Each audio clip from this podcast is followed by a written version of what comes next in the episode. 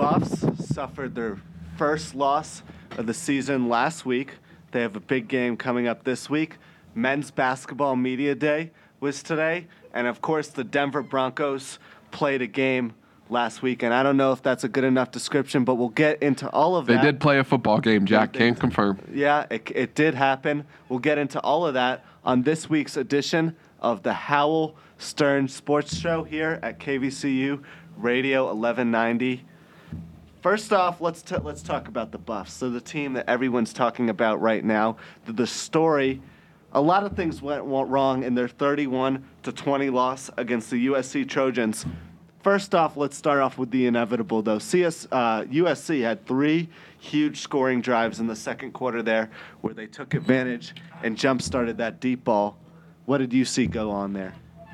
Well, you kind of said it right there. They they just started getting behind CU's defense. CU was loading the box. They made sure to stop USC's run, and so USC made their adjustments. And they started testing the deep ball a little bit. They started using some double moves with their wide receivers that was getting them open, and they started hitting on a few of them.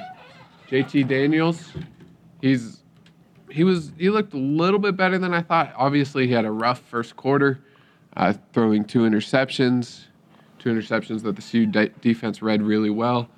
Uh, one of them was a great play by Drew Lewis to get us started, and they just started finding the open spaces in CU's defense, and they went off in that second quarter. Yeah, the defense and especially the secondary was particular, particularly concerning. I think the most worrisome aspect of their performance, though, was how the young guys struggled. Chris Miller gave up a big play. Um, Evan Worthington, I know he's older, but he showed that you know he's not the best cover safety in the game. And Davion, Ta- uh, excuse me, Delrick Abrams, who previously looked like their number one corner, looks susceptible at times.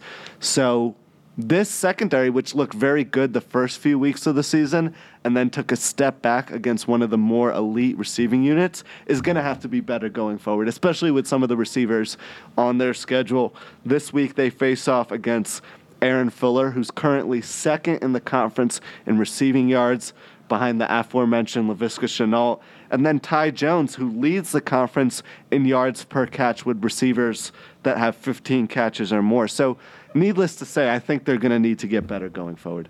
Right, and I'm sure some of the adjustments will be made. For the most part, it, it was the double moves that was getting the corners in particular, Chris Miller and Delrick Abrams. They just weren't quite prepared for those routes. I don't know um, if it didn't show up on much USC tape, but they were burning them on the double moves, and that that is something that the CU defense will have to make some adjustments.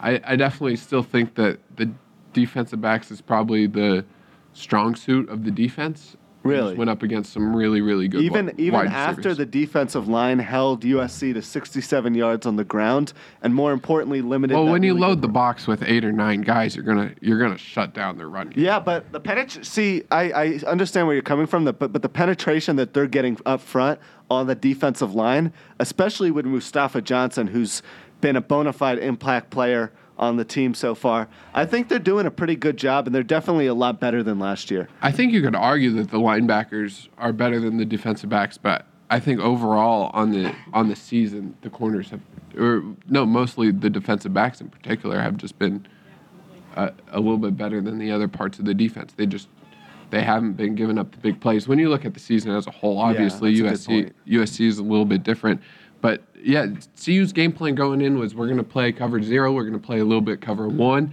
and we're going to see if JT Daniels can beat us with his arm, and he did a little bit in the second quarter. I I don't put that on the defensive backs. That was just CU's game plan, and it was a pretty good game plan.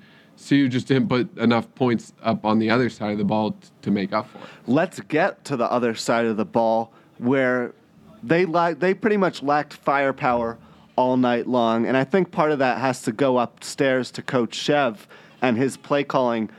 Previously, they'd run a lot of jet sweeps, a lot of slants, bubble screens, plays where the ball gets out of the quarterback's hand particularly fast. And when USC was able to limit those plays and shut them down, it seemed like they kind of lacked an identity on offense. And more importantly, they just couldn't move the ball all night long. That is until USC entered a prevent defense later on in the fourth quarter. But I think that they ha- need to establish a much more diverse playbook aside from those four plays and the Wildcat quarterback with with Laviska Shenault, which of course worked on Saturday night. But going forward, if you want to move the ball on a more consistent basis, not only that, but keep defenses guessing and off balance, which is an important part of winning games, especially as their schedule gets tougher here late into October and November. You need to have a bigger playbook and more fallback options if plan A doesn't work. People have been saying it all week. It was a very suspect game plan by Coach Chev. He thought what had worked for him in the first five games was going to work for him again against USC. And USC was just too well prepared for that. And they have too many athletes on that defensive side of the ball. CU tried to out athlete USC, which just isn't going to happen.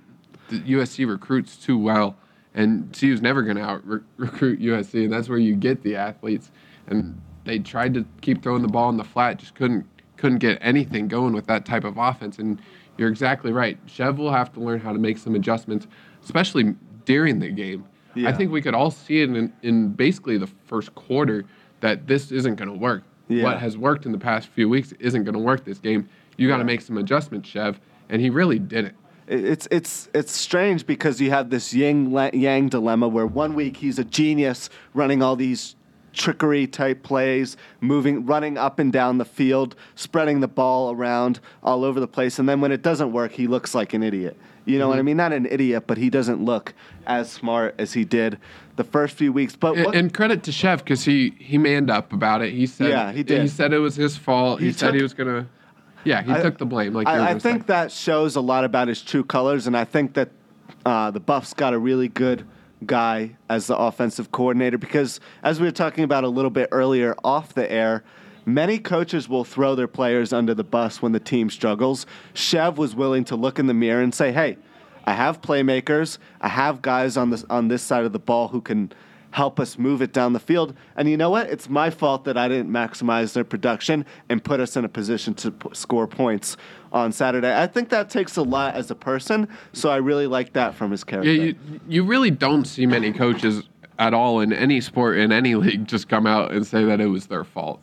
Yeah. Because I, I don't know why. I guess that's just our sports culture. Yeah. But I, I was actually surprised to see that. And Chev is the type of person to say, hey, that, that was my fault because it, it is good for recruiting and that kind of stuff because these recruits see these articles. Yeah, they, they definitely understand the nature of the situation. But let's also talk about Steven Montez. I think we saw the Montez of last year against USC. It seemed like he was staring down Shenault or whoever his number one re- receiver was on a given play. He looked kind of panicky back there. He was getting happy feet in the pocket. He was making a few steps aside, but not really rolling out or deciding what he wanted to do. Very indecisive in a sense. But you have to hope that that was just a flash in the pan and he'll be a lot better next week.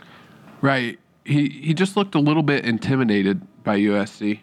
Like he he just wasn't ready for the moment or or whatever it is and that happens. It happens. It happened to Sefo when he played a big team too. It's just it. You just get a little bit panicky, like you said. Every time he didn't have his first read, he'd just back out and try to scramble and then find somebody, and and that just wasn't working because USC is too athletic. When you when he tried to get it out of the pocket, and he just got sacked way too many times, way too many plays for for loss, and that's how your offense gets stopped and held to that amount of points. And while we're talking about Steven Montez, let's talk about perhaps the quirkiest play of the entire season. Down 31 to 20, late or 31-14, uh, excuse me, late in the fourth quarter, Montez runs for a touchdown, narrowing this deficit to 31-20. They go for a two-point conversion. They don't get it. And later, after the game, Coach MacIntyre admits that they thought that they didn't get a touchdown and that it was fourth, uh, first and one from the one yard line. So kind of a weird play. I don't think we've seen anything of that nature the entire season. Quite honest with you, but that's kind of inexcusable from a coach's standpoint. I know there was confusion in the press box, in the stadium, but you have to be paying attention to what's happening on the field, and you can't let that type of thing happen. Yeah, at the end of the day, there there was one ref that was signaling a touchdown. You can see it in the replay. I think there was a picture floating around Twitter. Yeah, there was. As the head coach, you have to know there are refs around you. you have to know whether that was ruled a touchdown or on the one. And Yeah. I, it, you're right. You said it best. It's it, it's inexcusable. It, it's especially at this level. And earlier they had a chance to cut the deficit to eight instead of nine, and they don't go for the two point conversion, which makes it, in hindsight, even look worse. Right. We were talking about that. They were down. Uh, they made it down 13.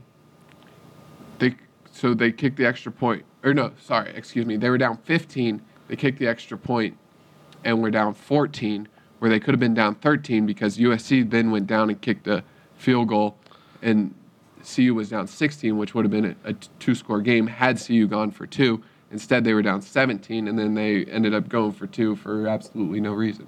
Yeah, we're talking Buffs football here on Radio 1190. Later on, we'll recap the men's basketball media day and talk about the other team in Denver that's currently struggling more than the Buffs. But the good news about the last Buffs game, I think it's fair to say that both on the coaching side and the players' side, it wasn't their best effort at all.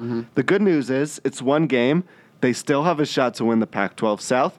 And at this point, all they need to do is put it behind them. Mm, and everybody seemed to be held accountable for it. Yeah. We talked about Chev. Seemed like MacIntyre knows some of the mistakes he made. Steven Montez as well. It seems like he- during his press conference, he knows what was going on there. Um, one of the interesting things that I wanted to point out was Steven Montez threw four passes for longer than 20 yards that entire game. They didn't Yeah. stretch that defense out at all, and I think that would have really helped him had he tried to throw the deep ball. He didn't throw any of them over the middle, which surprises me. And Yeah. they have a weapon like Jalen Jackson now who is healthy, who you can throw deep routes over the middle, and they didn't want to use him until later in the game when they were basically out of it. So that was surprising to me that they didn't want to utilize the deep ball at all because Montez looked really good throwing the deep ball against ASU, and they have some weapons there even when Viska and some other guys were hurt. KD Nixon is a great weapon. KD Nixon, Tony Brown is a bigger bodied wide receiver who they can utilize on these jump ball 50 50 type throws. But let's talk a little bit about the other. Let's give an un- injury update and then let's talk a little bit about these other wide receivers. Now, Coach MacIntyre said on Tuesday, final day of media availability before before all the media members seemingly migrated to the Coors CU Event Center for Basketball Media Day. He said that Laviska Shenault was day to day with presumably a toe sprain. He seems I believe it's turf toe. turf toe, yeah. I mean, it doesn't seem like a serious injury, but it's hurts him enough as a wide receiver who has to push off his feet to run routes that they're gonna they're keeping they're being cautious with him. Yeah, turf toe is one of those injuries that sounds like a small injury, but when you're at, it, when you actually have it, it does bother you on pretty much every route. That And and unfortunately, like a hamstring injury or an ankle sprain, like Juwann Winfree has, I feel like it kind of lingers a little bit. You know, it's not going to go away Mm-hmm. Yeah, overnight or even in a matter of weeks. So he's day to day and questionable to play with a toe injury. Juwann Winfree has missed the past four games with a high ankle sprain, which is a really just tough injury to have. Coach Chev said earlier in the week that when he was in the NFL, that injury had the most variable timetable. Some guys miss three weeks, some guys miss an entire season, depending on the severity. So that's kind of a weird uh, injury to have. So their two best wide receivers, arguably, are going to be out of the game. They need to find other ways to win this one. Yeah, those are two injuries that are kind of like you mentioned, they're game time decision type of injuries. You really don't know how you feel until you get into the game. So it's not like MacIntyre is hiding anything from him. I, I do think they're really going to test if Juwann will be ready to go. Um, we'll know more on Friday about Juwann Winfree because he didn't travel to USC. No. So if he travels to Washington, that's at least a, a good sign. And the good, the good news to add on to that is that he was practicing this week. He Mm-hmm. was back in practice. Sometimes he was the past few weeks he's been a limited participant. He sat out the 11 on 11 period. So I think it's at minimum good to see him out back on. the Yeah, it does seem like there's been a lot more good news about Juwann coming from this week. But if they don't have those two, they, they are going to have to find some different ways to win. And they're going to need Tony Brown, Katie Nixon, Jalen Jackson. We didn't even mention Jay MacIntyre, No. he, who Yeah, is going through concussion He's, protocol. he's a, it doesn't it doesn't it doesn't seem likely that he's going to play. He suffered a pretty nasty injury against yeah, USC. I would say he's probably the least likely out of the three to play. yeah. Uh, if, I- if that's fair. I'd put him at I'd put him at like 25%, Viska at like 50%, and Juwann actually at 75%. I think Juwann has has the best chance to play. I would agree with that. Now, the dilemma that we're facing here to play or not to play Viska. Here's where I'm at in the situation. I wouldn't play him for several reasons. One of which is it's it's a lingering injury and there's no chance that he's going to be even close to 100% by the time game time comes around. Now, Viska at 70 or 80% is probably as good as most receivers in the Pac 12. But at the same time, I wouldn't want to run the risk of re aggravating this injury. Number two, Buffs fans are going to hate me for saying this, but I don't think they have the best chance of beating Washington. And why risk him re aggravating that injury in a game that you probably won't win no matter what? Number three, this game doesn't mean a whole lot when you look at the big picture. They still have flip games against foes within their division in Arizona and Utah, and a big game at home against Washington State. If they lose this game, it's not the end of the world. They still can win the Pac 12 South. They still can control their destiny, especially if Utah beats USC on Saturday. I, ju- I just think that you sit him out for this one, and depending on how he feels against Oregon State, you try to give it a go then. Right, and I I think you're right in your your entire premise of that if I were the coach, I'd probably want to sit him. But now you you never the, give that away. The right, right. we, we were talking about that as well. That if you're MacIntyre, you you probably just I I would just say that he's playing all, the whole entire week because I I'd want Washington to prepare for him and then realize that he's not playing.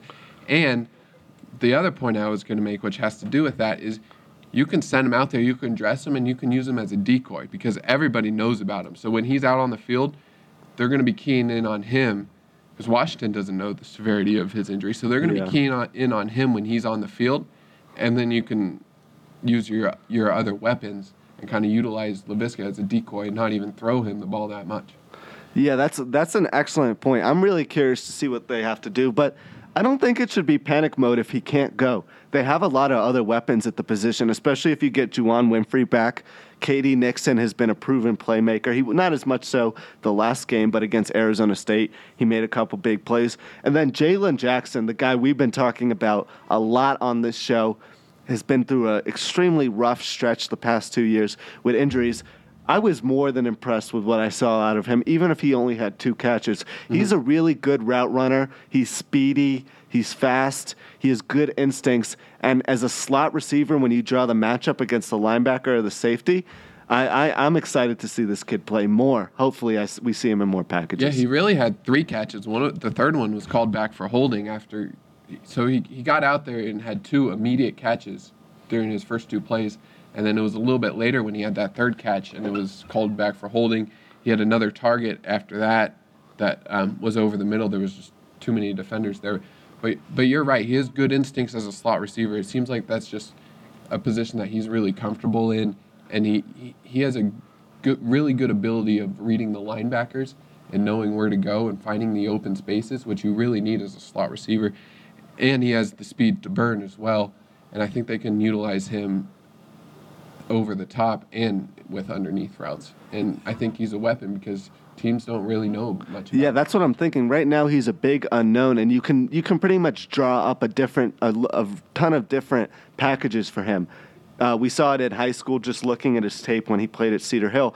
Good off the screen, good in space, kind of like a punt returner. Right. They, they used him as a running back a lot at Cedar yeah. Hill as well. Yeah, so, as a little scat back you can throw screens too. He's a, he's a lot like KD Nixon, and I think maybe even has a little bit more explosiveness to him over the middle and in terms of making men miss and breaking tackles. Mm-hmm. So um, I think that he should be utilized a lot more in their game plan. Especially if Jay MacIntyre. doesn't Yeah, play, oh, definitely. It doesn't seem like it will. One of the things that came about as a result of the Buffs' loss on Saturday was they fell out of the AT, AP's top 25.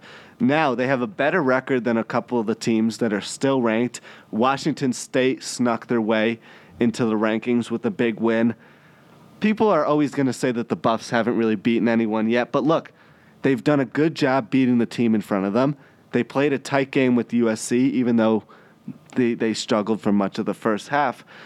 It's, it's hard to justify moving them so far down that they're completely out of the rankings when they were ranked 21st the week before. I think they kind of got gypped on this one. Yeah, I kind of see it from both sides.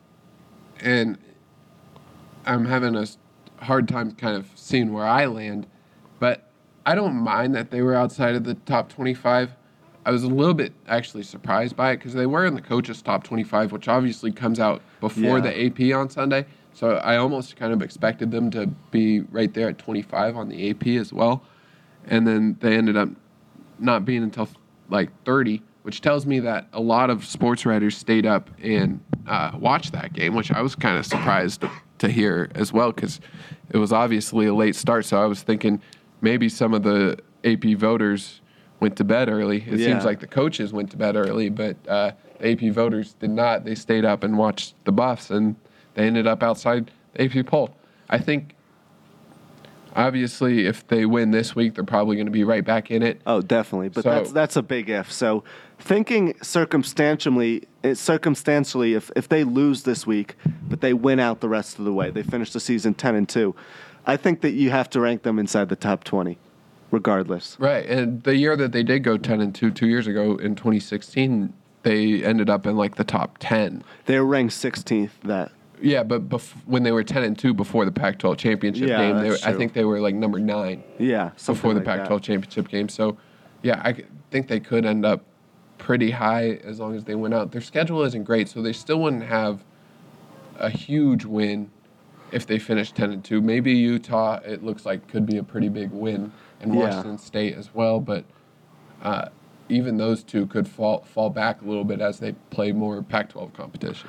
Yeah, one more thing uh, to note in Saturday's game, out of respect for the guy, Jase Franke, great person, great leader in the locker room. His college career came to an unfortunate end when he tore his ACL in the game against USC. And that was just kind of a sad way for everything to end for him. And it was a stark and harsh reminder that this can be taken away from you at any moment.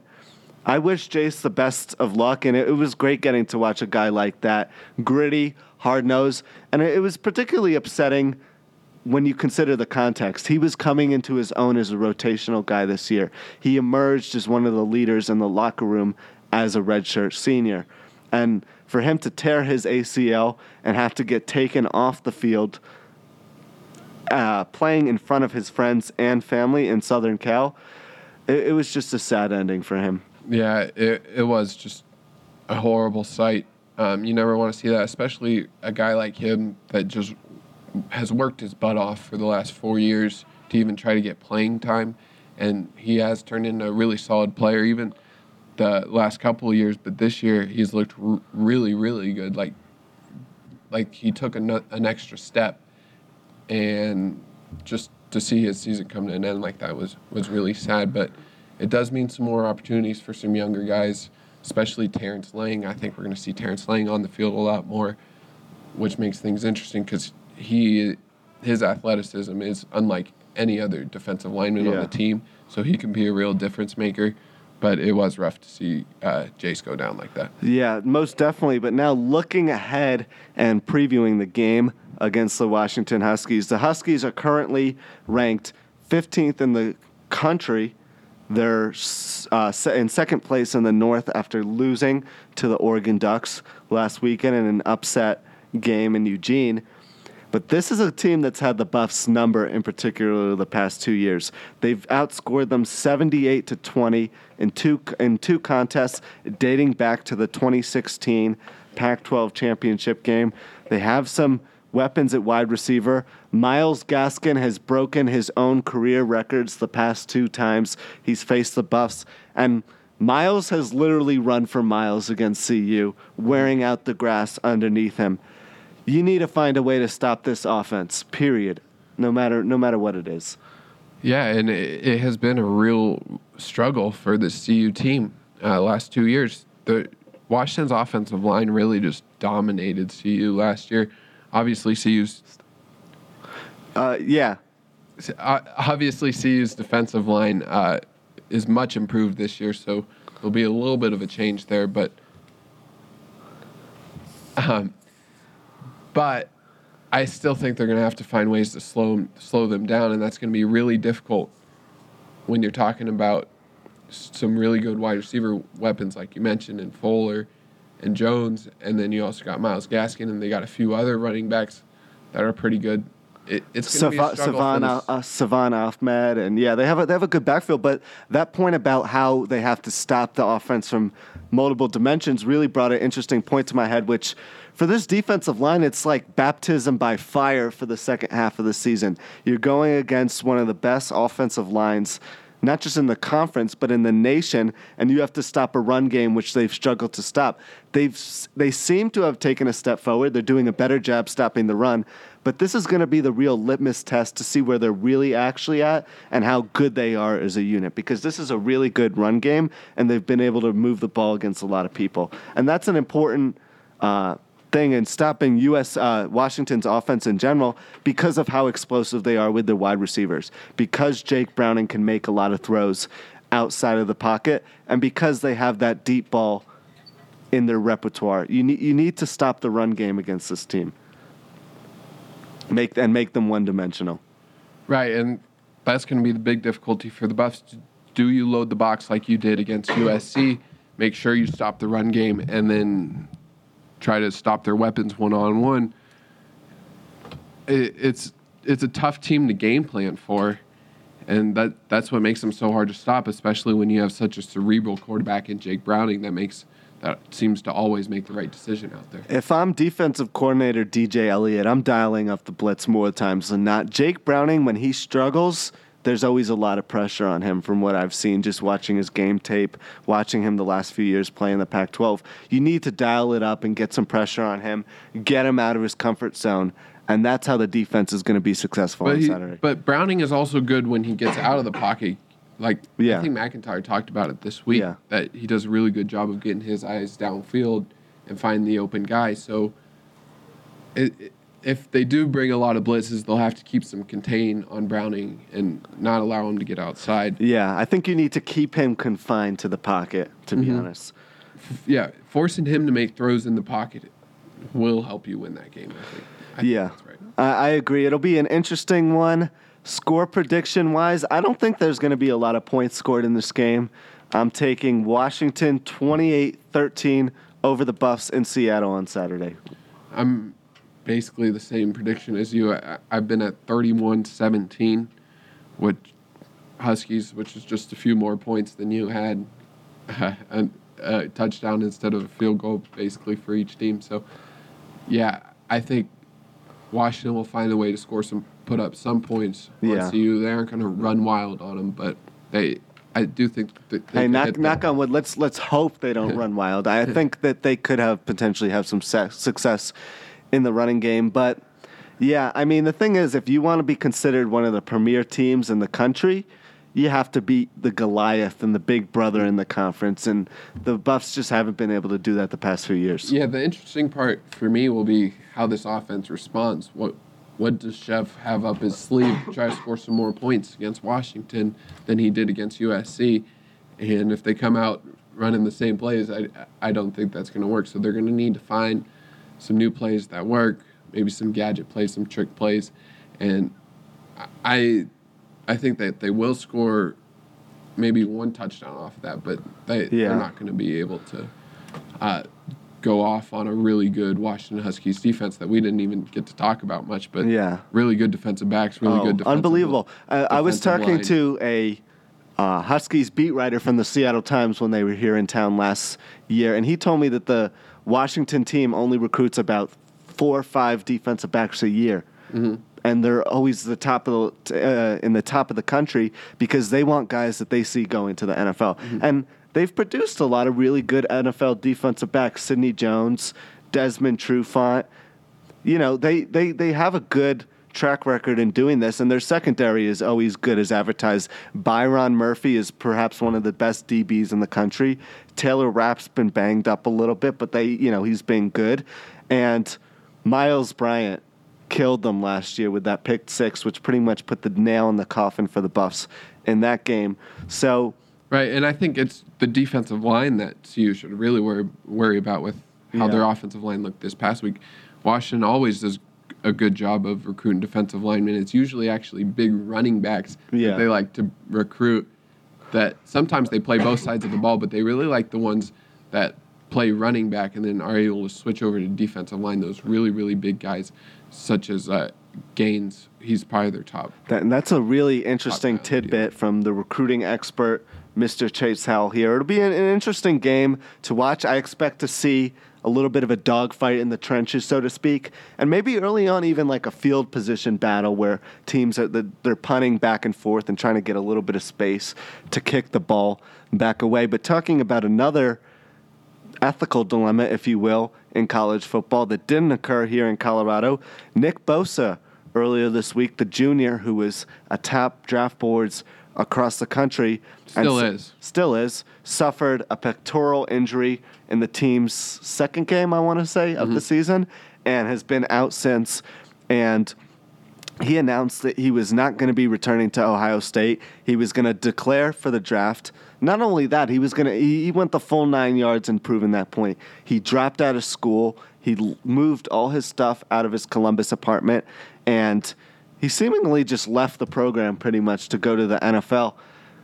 Is college football becoming a little bit like college basketball in this sense because it was I don't think I've ever seen something like this before where a guy completely quits and says, I'm done, you know, I'm going to the NFL. I'm not risking further injury.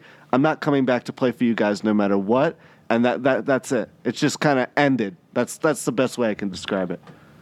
Uh, to answer your question, is it becoming like college basketball? It's not one and done, but you you know what I yeah, mean. yeah. The biggest difference is obviously that you have to stay at football for three years, but I do think that kids are getting a little bit smarter about thinking about their future, and obviously every college football player's goal is to play in the NFL, so they have advisors and those types of people that are in their ears telling them the right moves, and in that I do think it's becoming a little bit like college basketball because you're seeing more family advisors and those types Yeah. of things and they have to make the best decision for themselves. And i i do think nick bosa made a good decision here. He's going to be a first round pick either way really if he stayed or not. And as someone that has to go through school i don't think i, I would want to do it if i knew that i was going to make millions whether i went to school Yeah. or not. So i think he's And especially in football, where these guys are getting beat up play after play, and you know the career span is much shorter than it is in the NBA, kind of makes sense in that in that regard too. Right. Yeah, I think it's a good decision for his future, and I think it's good that people are realizing that you don't necessarily need college football to make it to the NFL. O- obviously, Nick Bosa put up some tape in college football to make him a first Some tape. pick. I mean, he was he was an absolute mauler. He looked a lot like his brother uh, down there. He was just killing it. Right. Yeah. He looks like basically a clone. But um, I I think that as kids get smarter and, and smarter, we will see some some different um, different techniques, maybe you want to say, of getting around the NCAA system. And I don't think it's a problem at all because. Uh, as an anti-NCAA guy myself, I don't think it's a problem at all. Yeah, that that makes sense, but it'll it, it'll just be something that's interesting to keep an eye on going forward. If a guy's has higher draft stock, he's projected to go higher up in the draft. Does he kind of sit out and you know, let's say he pulls a hammy in the fourth game of the season, does he just call it quits then? You know, I think we might see things like more things like that or situation arise where that type of thing happens. And it all kind of depends on how much you care about your team, how much you care about your school. Yeah. Some of these guys, everybody's different. Some of them, you know, have been Bryce- dreaming dreaming right. about playing for their school. Bryce Love, for example, I mean, that man plays through every injury. He was projected to go as high as the third round in some mock drafts last year. He made the decision to return because he loves Stanford. Other guys, not so much as uh, about the school. They kind of want to find the way to maximize their personal revenue. And hey, I can't blame them, but it, it, it's just, at the same time, it's an interesting dilemma to watch. The thing that helps this is the insurance policies that Yeah. these guys are taking out now, which is really smart. I saw that Josh Adams, uh, his insurance policy went through today. He made five hundred thousand dollars because he got hurt uh, last year during his Notre Dame season at the end, and that made him go undrafted. So he pulled. He made his insurance claim and ended up making five hundred thousand dollars off of it, which is kind of a way to to get around to still be committed to your team, but not as worried about your future. Yeah, do we potentially see more insurance policy type things come up in the next few years where teams can not sign a contract with their team, but say, hey, if I get hurt, I'm going to be owed some money by the university, something like this or that. I know it's that brings up a weird argument, but considering the nature of the sport, the fact that injuries are happening happening at a higher rate, mm-hmm. I don't know. I think we could see some small things like that come about. And as much as the NCAA wants to avoid it, these kids are looking at college football as the step in between the NFL. So yeah, and as a profession, pretty much. You know mm-hmm. what I mean? It's playing logistically speaking. Playing in college football is not that much different than the NFL. You know, you have to go to the weight room in the morning, you have practice right after, sometimes a lift right after. Then you have film sessions and walkthroughs at night. So logistically speaking, it's really not that much different. It's, right. It's kind of like the minor league, so to speak. And as you went over that schedule, I was thinking I'm even more pro Nick Bosa. Why would he want to spend all those hours during the day when he can just spend a few hours preparing his body for the NFL and re- and rehabbing and getting ready mentally and talking to agents and that type of thing. But anyway, let's move on to Colorado basketball. They had their media day today.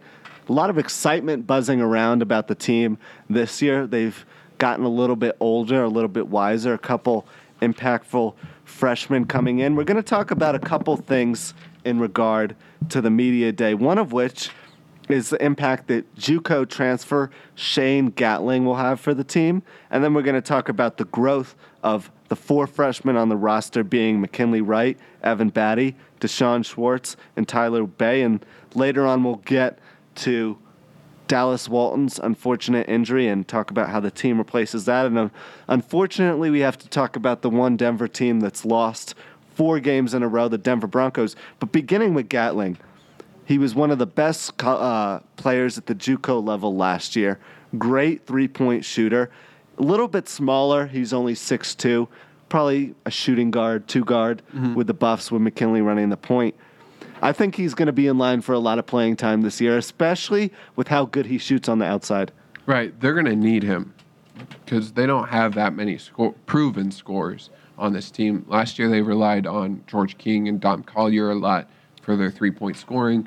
This year, obviously, they're gone, so they're going to need to rely on Shane Gatling and D'Shawn Schwartz as well to, try to hit three pointers. And I really, really like Gatling. I think he's already gotten a lot bigger since he's been here at CU and that's going to help him a lot as he's driving in the paint and all that sort of stuff. And he's he's a legit scorer. The way that he shoots the ball is just so beautiful. Ted, I, Tad Boyle said it earlier. Every time he puts a shot up, it looks like it's going in. It's it's it's that insane. I have high expectations for him this year, mm-hmm. to be completely honest. And I think I mean, Tad, look, he likes to do it a little bit different. We saw George King come off the bench a little bit last year as the six man. I think he should be starting the games a lot, though, because when you think about the impact he can have early in the first quarter, knocking down shots, putting the buffs up, helping swing the momentum in their favor, I think the sky's the limit for this guy, and I think that's why he should be playing early. Is he should start, you know, establish a rhythm, so to speak, with this team. Mm-hmm. I know that's something they like, especially as a JUCO transfer that's now a junior. He does have some experience. He played a little bit of D two ball at uh, Niagara, Niagara, yeah, which is a pretty high level, and obviously at JUCO, so he does have some solid experience. Um, I wouldn't be surprised at all to see him starting. I the only reason I'm hesitant to see that is just because I don't know who's going to spell McKinley at this moment. Yeah, I so think who, I, who's going to be his backup point guard. Yeah, you almost have to kind of have Gatling be in that situation, which would make me think that he might be coming off the bench because he's going to come in to play the two and the one. Yeah, rather than relying on him as a starter. But I do think he, he has starter potential this year, and we're probably going to see a mix of yeah. five throughout the season. Yeah, so. Tad, Tad Boyle is known for not really establishing a set rotation in terms of who's starting till you know about seven to ten games to mm-hmm. the season. He Usually likes to, it's in Pac-12 play. It, yeah, he likes to, he likes Pac-12. to experiment a little bit early on. But that's a really interesting point that you brought up, brought up Chase about Gatling running the point. I don't know. I just don't see it. I see him as a guy who moves away from the ball, not as much of a passer. I mean, he, obviously he'll get some assists and you know whatnot, but I don't see him as the type of guy who's going to run the point. I see him as more of a person you try, a player you try to get in space for shots where he can make plays and also to try to draw some double teams and bring other guys open. I don't really just see him as a point guard. It's true that you need a good backup one because look, McKinley can't be out there for the whole game. Yeah, you're going to play him 40 minutes? no, no, no, no, no, no. That's that's that's a, that's a valid point and a question to ask. At the same time, I, I don't know if you you start Gatling Gatling at the one simply because of his skill set and his attributes. I really really like him as a two guard. Maybe he comes off the bench with a less experienced one, but that that's something that I'm going to have to keep an eye on. Right. I kind of think you can utilize him as sort of a, a bench weapon that comes on and plays, can play the two or the one or even the three at times when you want to go really small. It'll be interesting to see how he utilizes him. I I haven't even been able to get out to a practice yet, so I feel like I, I can't talk about this team as much. Yeah, I, I, I understand what you're saying. I was I was out a few days ago, and Gatling was the eye popper who every time he put a shot up, it was like wow, and he has a really nice stroke. But anyway, four guys who are going to be important to the success of this team. Remember, they were ranked ninth in the preseason poll. Obviously, have a little bit of a chip on their shoulder at this point, but the f- four sophomores, McKinley Wright, Evan Battey, D'Shawn Schwartz, and Tyler Bey. Mm-hmm. I'm going to go through all four of them, and I'm then, then I'm going to ask for your commentary on what I think about each of them. McKinley Wright, one of the better players, not just in the Pac 12, but in the country last year. Turned the ball over a little bit too much. I mean, that's kind of expected for a freshman. I think working with Chauncey Billups in the offseason is going to help him improve on that aspect because Chauncey, during his playing days, not just here at CU, but in the NBA, was known for not turning the ball over. Mm-hmm. I think that's going to help him. Evan Battey, obviously, been. My th- one comment on McKinley, uh, Go ahead. Pac-12 Player of the Year. I would love to see it, and I think there's no reason we shouldn't, especially with all the work he's done, not just with Chauncey, but with Kim English in the offseason. Second up, Mr. Evan Battey, a guy I happen to know very well and like a lot for his upbeat personality. Every time I'm around him, it seems like everyone in the room is pretty much smiling. That smile hides all that he's been through. Last year, he was declared academically ineligible because of family issues that he went through back in LA. And then later on in March, he suffered a stroke, which kept him in the hospital for a little while. This is a guy who's been through a whole lot, not just on the court, but off it as well. But I think he's going to ball out this year. That's the good news. I think he's a three guard. I don't see him at uh, the two. I, I think they're going to be forced to play him as a big man. As a big man, yeah. I think with the Dallas and and, and I, and I love I love we'll get into that Walton injury in a second by the way, but I love his physicality down low. He plays bigger than he is. He's only about six seven, which for a forward in the Pac-12 is pretty small. But he's physical. He plays hard. He has some nice moves in the post that I saw in practice the other day. Mm-hmm. He's good at making plays in the paint. I'm really excited to see him this year. Yeah, he's a he's a really good shooter. People don't expect that, but he's a very efficient scorer from anywhere on the floor. Anywhere can on the floor, yeah. He can shoot from the three. He can shoot those 15 foot jumpers. He's a really good shooter. He can move the ball. He can dribble. That's Make an plays off the dribble, which is uh, which is impressive for someone of his size too. So I- yeah, I think he's going to be a great asset to this team. It is interesting. Where where are they going to play him? I think that's Yeah. That's the greatest debate right now. And with Dallas Walton getting hurt, I just think they're going to have to utilize him as a big man. I think he can play at the three, the Yeah. four, or the five. I don't see him at the five. I see him playing in the, at the four. I think they might end up starting him at the five. Really? I, I mean, who who are your Yeah. starting five right now? Yeah, that's a good point. Uh, do play because I just don't know. Siewert isn't a great isn't a great five. Tyler Bey's obviously a skinny five. He might be tall enough, but he's a skinny five. Siewert can't really defend, yeah, so I, I don't know who you play at that position. we'll, we'll talk about the starting five a little bit in a second. I just want to finish up on the sophomores. Oh, yeah. the incoming Sorry, sophomores. Just yeah, no, no problem. This is all good discussion. But the third guy I want to talk about, I think he's probably the most important. Call me crazy. I think he's perhaps the most important player to the Buff success this year, even though he's not the best player on the floor. D'Shawn Schwartz shot 38% from beyond the arc last year. Very good as a freshman. He needs to be more aggressive at times, though. He settles too too much for outside jumpers. I know he's a good three point shooter, but you don't have to live beyond the arc. when you watch basketball games in the Pac 12, the team that usually shoots the easiest and the best shots wins the game, from what I've seen, right? Mm-hmm. And I think D'Shawn needs to be a little smarter with the basketball in terms of shot selection. But I loved what I saw out of him in his freshman year. Right. As long as he can be an efficient scorer, he can be a huge asset. And a great team. player on this team as well. Mm-hmm. So I, I think the sky is a limit for D'Shawn. The uh, the lefty shot is it's a beautiful stroke that he has. It it's just a little bit of a slower release as compared to like Gatling yeah. and some of the other guys. But yeah, he has a great shot and he will knock him down.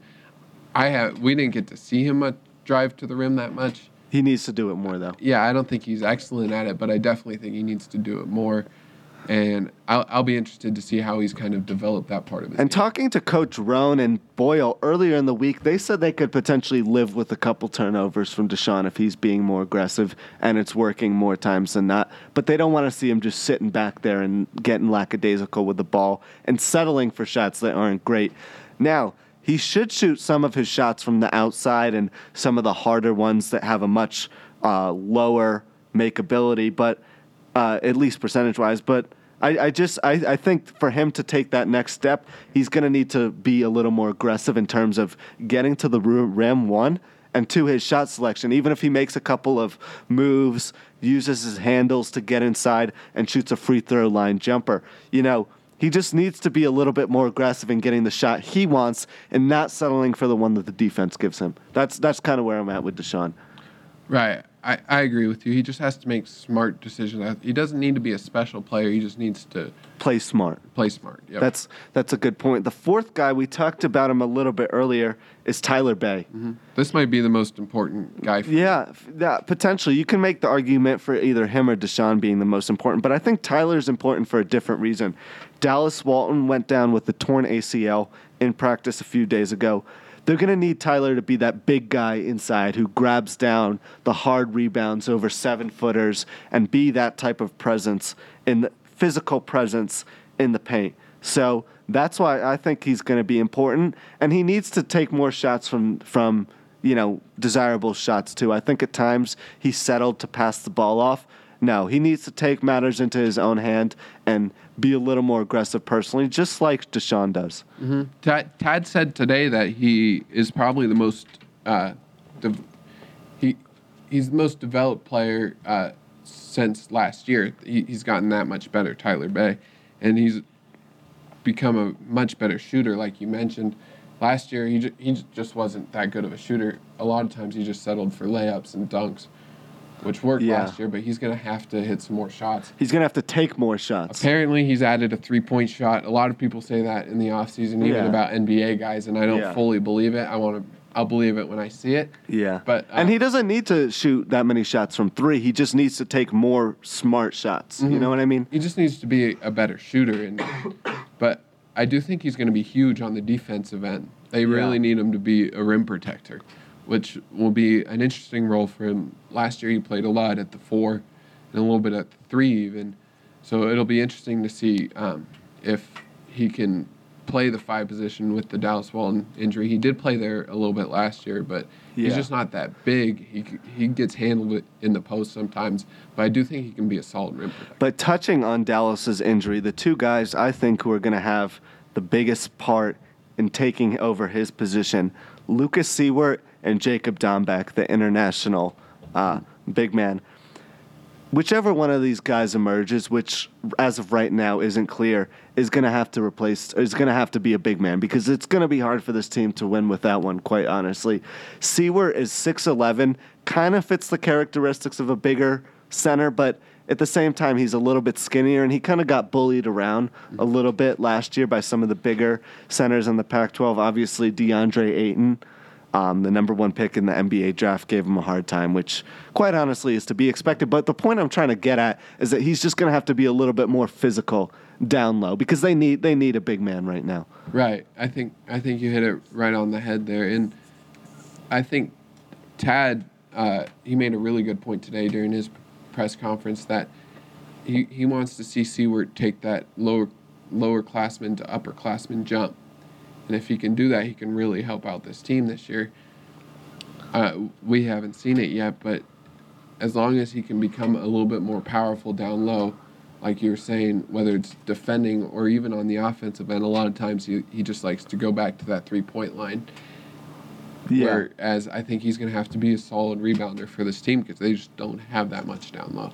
Yeah, and touching on Jacob Dombek, he's really a guy we haven't seen too much as an international player, but he's going to have to grow up pretty quickly. As, as a freshman, as a guy who, who's playing a position that the team needs, we he's he's going to have to have some impact of some sort, uh, especially given the fact that Lucas isn't going to play a full game at this at the center position, and they don't really have a bona fide five on the roster aside from Lucas right now. So Dombek is going to need to uh, step up and fill that role too. Um, as we talked about a little bit earlier, it's kind of unfortunate in hindsight that. Um, Tory Miller Stewart transferred, they could definitely use a guy like him, a veteran presence down low. But you got to play what you have in this game, in this league, and in this profession, quite honestly. It's just kind of the nature of the business. So those two guys are going to just need to step up, period, going forward. Right. And it'll be interesting to see uh, how much of an impact Dombek can make this year. I, I was one of the few that really liked his film when yeah. he was overseas. I'm getting I'm getting a few texts from some of our listeners who have their doubts about Dombek. I personally disagree. I think he could be a good big man down low. Yeah, and I think he's really athletic. Yeah. So some people would call it sneaky athletic. I think he's just really athletic. You can see him running up and down the floor. Yeah. In his film, and I think he can add something to this team it'll be interesting to see. I think it all depends on how well how good he is on the defensive end. And I do think he has offensive game, but if he can shut down some of the f- better fives that they're going to play, then he will be able to make a solid. Yeah, but uh, that's an excellent point. Touching on the defensive aspect of that whole situation. I think he needs to focus on being a defender first and foremost and grabbing down big rebounds and that type of thing. This team has a couple proven scorers on the roster, guys they expect to step up and score a lot of points. So at this point, I think you just really need him to be a good defender because that's really where they were lacking last year. When you go back and take a look at it, it's defending the big man, not having a big man who scores a lot of points. That wasn't the problem. Mm-hmm. I think it just he just needs to be good on defense. Mm-hmm. Yeah, these big men can score. Tyler Bey, Lucas Siewert, they can score. They're fine on the offensive end, from what we've seen. But I just don't know if they're able to guard yeah. guard the better fives that they're going to face. Yeah, that's that that's a good point. He is a little bit on the skinnier side too. Maybe needs to bulk up a little bit, but if he can use this as athleticism and physicality, he may be able to find some success. Anyway, moving on to high school sports, wrapping up the Wednesday evening Howell Stern show, and then we'll take off for the weekend. Uh, we're going to talk a little bit about Ty Evans. Chase was actually in attendance at the game um, against Fossil Ridge game against Littleton. Um, they won that game pretty easily handed. Let me give you a score update and then we'll get into that. Fairview defeated Fossil Ridge 48 21. They're 6 and 1 on the year. Aiden Atkinson, the quarterback and a CU target, is feeling it right now. Boulder High had a 20 to nothing win over Rangeview. They're 3 and 5 on the season. Fairview will travel to Fort Collins. The Boulder Fort Collins rivalry never lets down, does it? To play Poudre High School this coming weekend, while Boulder High will travel, will stay in Boulder to play the far northwest Warriors. But moving on to Ty Evans, the guy we'll see here on campus in January, and his explosive performance. What did you see out of him? Uh, well, he was 14 for 17, four touchdowns. I think it was like right around 250 yards, and he only played one half. So that speaks for itself, then. Huh? Yeah, it, it wasn't against great competition. He plays in 3A in Colorado, so obviously he's going to play some pretty bad teams. But um, he he looked really good to me. I I know that it wasn't against great competition, but there were some times where he had to scramble out of the pocket and, and make a throw downfield. And I was impressed with the couple times that he was able to do that. He never looked rattled or anything like yeah. that, and that probably has to do with the competition. And his and his the mental toughness. When we had him on the show a few weeks ago, he talked about that aspect of it not you know getting caught up in your own head and your own thoughts when you're out there just relaxing and playing football and i think that's probably benefited him as well right he, he just looked comfortable out there and, and that's kind of what you want to see Um, and then to touch on Aiden Atkinson a little bit, uh, I got to write about I got to write about him. So go check out my article on BuffStampede.com. But uh, CU does look like they're in a good place right now. He's a little bit slow with his recruitment just because uh, he's worried about his high school football season. So he's not taking any other visits besides going to a couple CU games.